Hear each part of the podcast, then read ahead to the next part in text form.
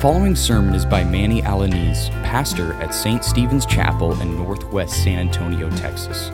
For more information, for prayer, or to support us financially, please visit our website at ststephenschapel.org or call us at 210 241 5969.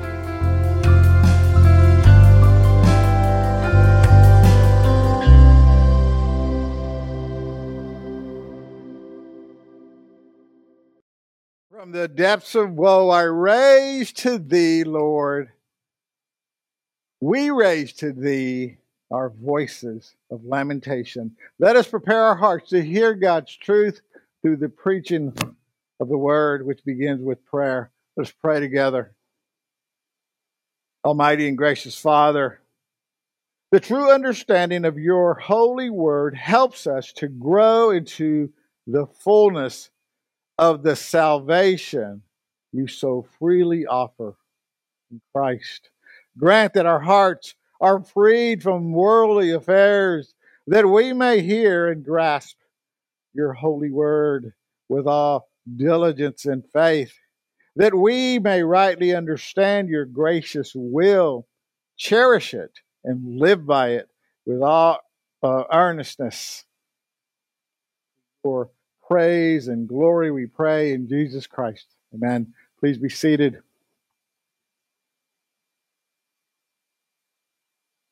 When I was younger, I used to work at a, a slaughterhouse, uh, better known as a meat packing company.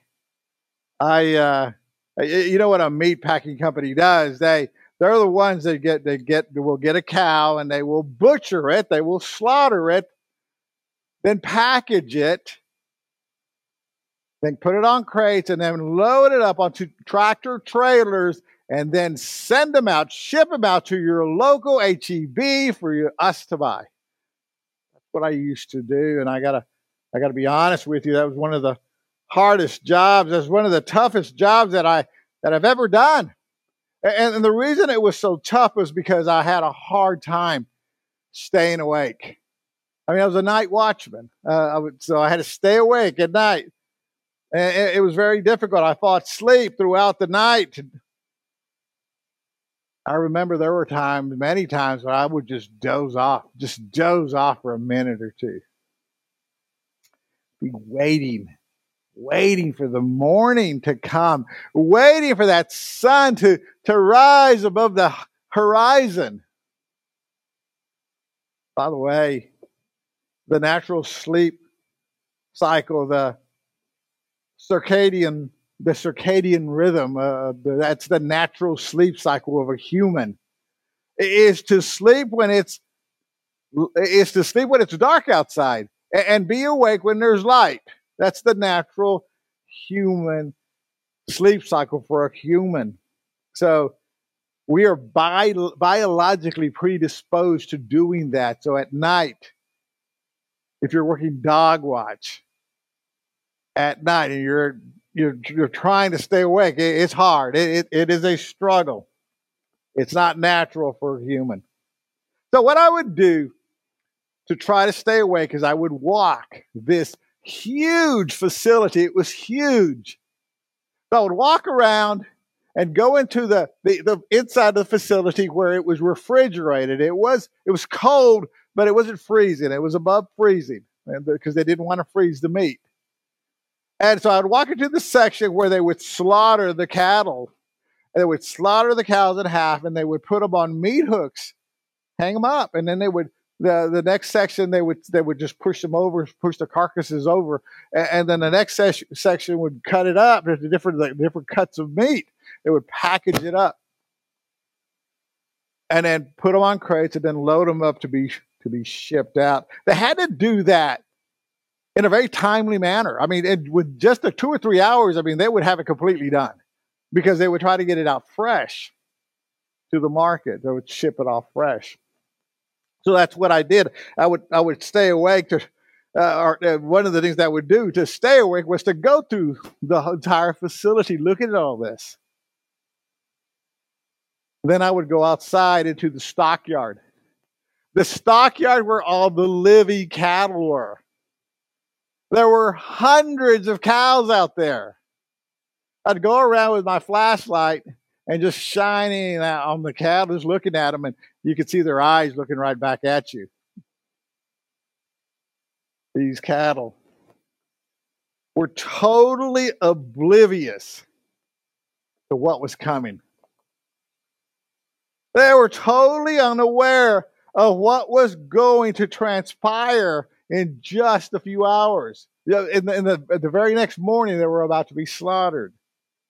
They're, they're, in other words, their whole life was about to be impacted. They were totally oblivious to that. Well, listen, I know, you know, it makes us sad. They're cattle, they're a living creature. It makes us sad to hear that. But in a very, in, ex, in an extremely very real way, it is, it is the same for humans.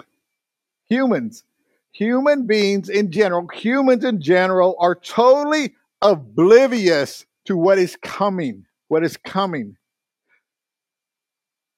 Humanity, in our fallen state of being, are completely unaware of the final judgment that's on the horizon at the return of Christ. My dear friends, it is not until God opens our eyes that we can see what verse 1 is talking about the depths of our sinfulness. Uh, that we can see the chaos that envelopes us. It is not until conversion that we can truly see the drowning deep sea of our wickedness. The wickedness that's killing us. It's a bottomless pit that we cannot escape. We cannot escape it. We have to be rescued from this pit. We cannot make it out on our own. Uh, these are the spiritual depths of the darkness where we find ourselves crying out. The psalmist is talking about that. Crying out to the Lord. Listen, we're not summoning God to come to us. It's not a summons. Crying out in sheer panic for God to come and save us. The word cry, the Hebrew word cry in our passage, is one that expresses the inter the inner pain and suffering, our inner pain and suffering, so much so that the feeling of our silent agony erupts into an audible shout. Have you ever felt that? Have you ever felt the agony that, that's in your heart, the agony that's in your soul? It's just so overwhelming. Your pain is the, the silent pain that you're suffering is so overwhelming that it just erupts into an audible shout. A cry. That's what he's talking about. He cries out aloud. Our pain can no longer be repressed. Our cries and pleas for the Lord to hear us, to hear our voice. These are cries. These cries are prayers. These are prayers. That's what it means to pray. These are prayers to the Almighty Himself. Listen, what the passage tells us if God was to mark our iniquity, if God was to hold us accountable for our uh, immoral behavior. We, no one, not a single one of us could stand before him.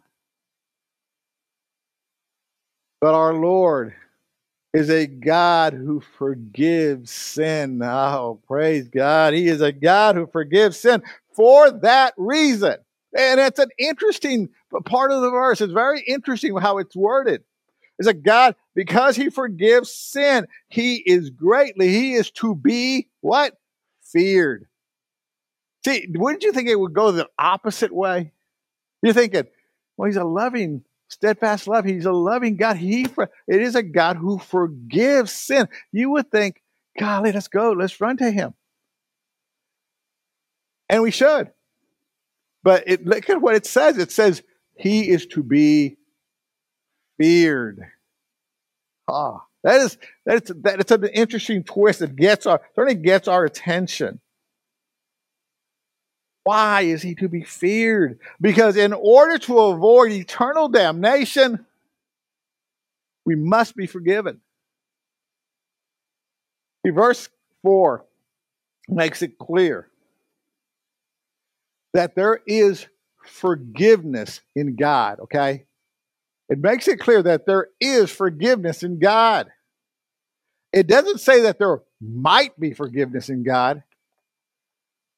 Or it doesn't say that, well, God sometimes forgives. It says that there is forgiveness in God. It makes it clear there's no doubt. There is forgiveness in God. It's certainly a, a uh, an indication that God will deal with our sinfulness. Verse 4, like we allude, just alluded to, verse 4 also talks about uh, it, it causes us to take a closer look at the fear of God. Take a closer look at the fear of God. The psalmist says, the writer of this psalm, who we believe is King David, is saying or says that the forgiveness, the pardon, the grace, the grace that leads to and in uh, the grace that God gives us, this forgiveness, this pardon, this grace that God gives us leads us to an increase and increase in the fear of God. Now, how do we understand this? How can we understand this? Well, to understand it, you go back to Scripture. You, you, you understand Scripture with Scripture, right? Some theologians refer us back to Job. What does God say about Job? Right? You remember the story about Job? Satan is going to and fro the earth. Satan is Satan doing what Satan does. Well, remember what God tells Satan, says to Satan about the uh, about the, the most righteous man, uh, Job. He tells Satan this. He says, "Have you considered my servant Job? There is no one like him on earth. He, Job, is a man who fears God and shuns evil. Hey, have you considered? God is directed directing this comment at Satan. Have you considered my servant? He fears me and he shuns evil. That's interesting. But that's not the only place it talks about the fear of the Lord. There are other places in Proverbs, Proverbs 28, verse 14, it says, Happy is the one who fears the Lord always. Happy is the one who fears the Lord always. Start How does that resonate in your soul, in your mind? Well, if you what what happens when you fear the Lord? I mean, there's a reverence there. There's a reverence to God. We have a, a holy reverence to Him. We love Him. We want to be with Him. Uh, we we just cannot ever think of ourselves away from Him. But we realize that He has forgiven us, and it tells us that happiness is to fear Him always. And, and what, but when you start thinking about it, you start thinking, well, if you fear God, you're going to be obedient to God. So you're not going to do the things that your sinful, lustful body may want to do. And so you obey Him. And by doing that, what you're blessed, happiness, happy, blessed, blessed are you who fear God. You're blessed. Psalm 19:9 says that the fear of the Lord is clean and endures forever. The fear of the Lord is clean and endures forever. Forgiveness is not diminished by the fear of the Lord. It implies that we have a relationship with God. The fear the Lord means you have this relationship with God. Just like you do, you have a relationship with Jesus. And there's a reverence there, a loving reverence because we're in our brokenness we're so prone to do something we're not supposed to do and he loves us so much that he forgives us so we repent we live this life of repentance and believe our relationship with god demands that we trust him and, and, and we spend most of our life learning to trust him better we spend I mean, it's like abraham he learned to trust the lord throughout his life. He learned to trust him. His trust, his trust in the Lord continued to grow. And that's what happens to us during this process of sanctification. Our relationship with God demands that we trust him. And to say that we trust God means that we will what? We will wait on him. We trust that God is at work in our lives. We trust that God is at work in this church. We trust it.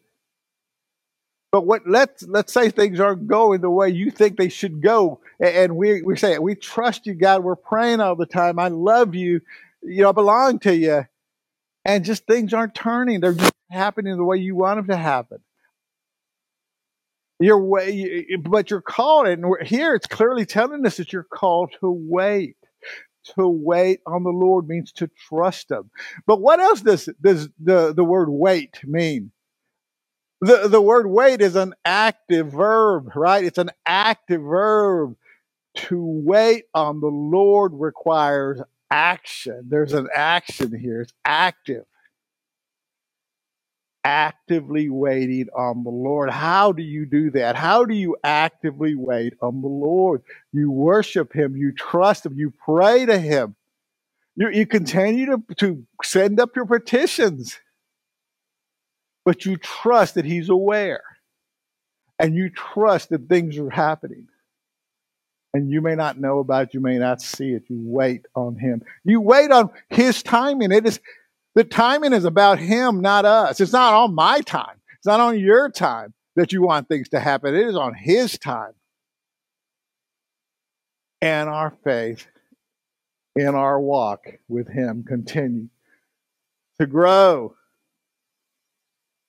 Verse 6 tells us that our souls wait on God. Our souls wait.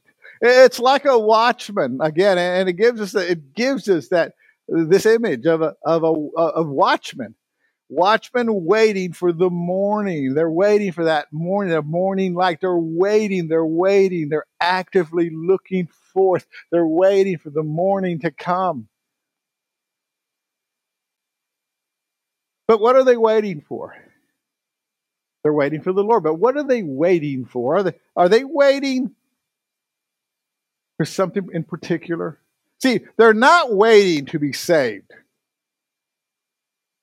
The passage makes it clear that they're already saved. They're already a part of the God's redeemed people. So you're a part, like us, we're a part of God's redeemed people, and we're called to wait on Him. What are they waiting for? Well, they're not waiting to have their prayers answered because they trust God. What are they waiting for?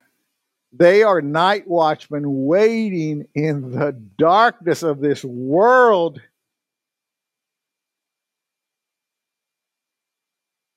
Tired and sleepy. They have been tested, but they're not deterred. What are they waiting for? They're waiting for God. They're waiting for God to show up.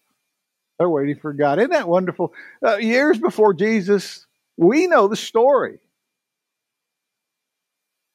They're waiting for God to come and waiting and waiting. And we know that God shows up. God does come. The Messiah shows up. Our Lord, Jesus Christ, shows up. It's like a prophecy. It's like a prophecy. Wait on God. He's coming. Wait. He's coming. God is coming. Our Lord is coming. But it's been this long time. We've suffered so much. Wait. Wait. God is coming. Coming. They're waiting on God Himself. Verse 7, it, it talks about that, that Israel, all of Israel, hopes in the Lord. Their hope is in the Lord. Well, remember who Israel is. Israel is, is a symbolic name given to Jacob. Remember Jacob, who Jacob is. Jacob was or is, was the son of Isaac. He is the son of the promise. God makes a promise to Abraham. It goes all the way down the line. The son of the promise. The promised seed comes through the promise. When the name Israel is used in Scripture, it typically is referring to Jacob's descendants. Well, we are part of that. Paul, the Apostle Paul in the New Testament talks about how Christians are descendants of the promise. Who is the true Israel? That's what Paul asks. He says they're the sons and daughters of the promise. He says they are the ones who have been circumcised of the heart. Circumcision of the heart. Those, that's who Israel is. That's the true Israel.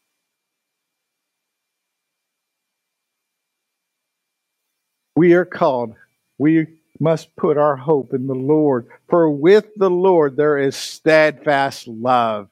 Ew, just the Lord, there is steadfast love. Don't overlook this.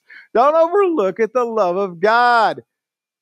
Eh, eh, it, it, is, it is such a glorious and wonderful love that He has for us. It's steadfast. It means it doesn't. It, he doesn't. It doesn't break. It, it it is steadfast. It is, it is given to us. His love is a true love for us. His steadfast love. We, we are to put our hope for the Lord in for in the Lord for which the, with the Lord there is steadfast love and with him with the Lord there is plentiful redemption plentiful redemption that has to do with this all sufficient fullness of redemption. It is an all sufficient fullness of redemption. This is a redemption for all sin, all of evil, everything, all the sin and evil that's in us and in the world. It is plentiful redemption. So the question comes well, how is all this accomplished? Well, God, you know, God does this. But how does God do it? Does he just like wink his eye or snap his fingers to do it? No. No. He's a righteous God. He's a just God. Verse 8 answers the question as to how God accomplishes this. The psalmist tells us that God Himself, God Himself, He will redeem His people. He, another prophecy, He God Himself will redeem His people. We know that God Himself does, this. We know looking back. They were looking forward. Remember, they were looking forward. We're looking back. We know that God, Jesus Christ, comes on the scene. He arrives on this planet. He is born of a virgin. He walks this earth and he redeems his people. Isn't that glorious and wonderful? It is. It is. This, it is amazing. What what is prophesied in, in the New Testament, uh, what is prophesied here is answered in the New Testament in the Gospel of Saint Luke, verse uh, chapter one, verses six, verse sixty-eight. The the priest Zechariah, the father of John the Baptist. Remember the father of John the Baptist when he is filled with the Holy Spirit, he sings about Christ, saying, singing, Blessed be the Lord God of Israel, for he has visited and redeemed his people. The Christ is coming. And he did come. That's why we can say, as you cry out in prayer from the depths of chaos. Trust in Jesus, for in him there is forgiveness. Yes, amen. In Christ there is plentiful redemption. For this reason, you must live a life of prayer. You're called to, to live a life of prayer. Is that possible? Can you do that? Have you done that? Well, it is. It is possible in a sense that you live a, a, a life that is pleasing to the Lord. Philippians says talks about it. It, it says this, Philippians 4 verses 6 and 7 said, encourage this life of continuous prayer, relying on God in all situations. It says this do not be anxious about anything, but in every situation, by prayer and petition with thanksgiving, present your, your requests to God. And the peace of God, which transcends all understanding, will guard your hearts and your minds in Jesus Christ. Have you heard that? Do you believe that? To live a life like that is a process, and that's the process that we're going to, that you're going through sanctification. So, what do you need to hear when you when you, when you reflect on all this? It, it, we need to hear that we have to have this personal relationship with Christ. Talked about that just a, a few minutes ago before worship.